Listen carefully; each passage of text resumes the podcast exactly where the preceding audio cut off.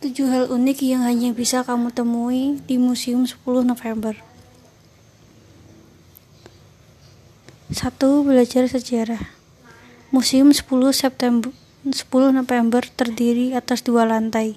Di lantai pertama ada zona Surabaya pada masa hingga pasca proklamasi. Sedangkan lantai kedua di antaranya berisi zona pertempuran 10 November 1945. Koleksi Laskar Rakyat dan diorama statis. Jika kamu mengeksplorasi semua bagian museum ini, kamu akan menemukan sejarah-sejarah kemerdekaan yang sangat luar biasa.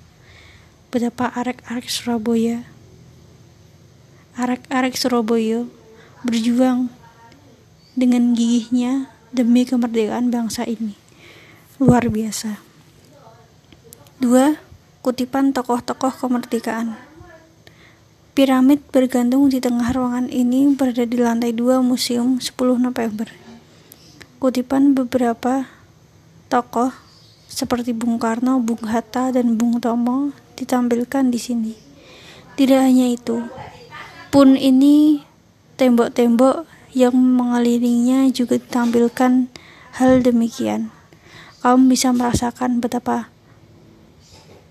magisnya kata-kata tokoh kemerdekaan Indonesia hingga mampu menggerakkan semangat juang rakyatnya. Keren sekali bukan? Yang ketiga, bukti perjuangan Bung Tomo.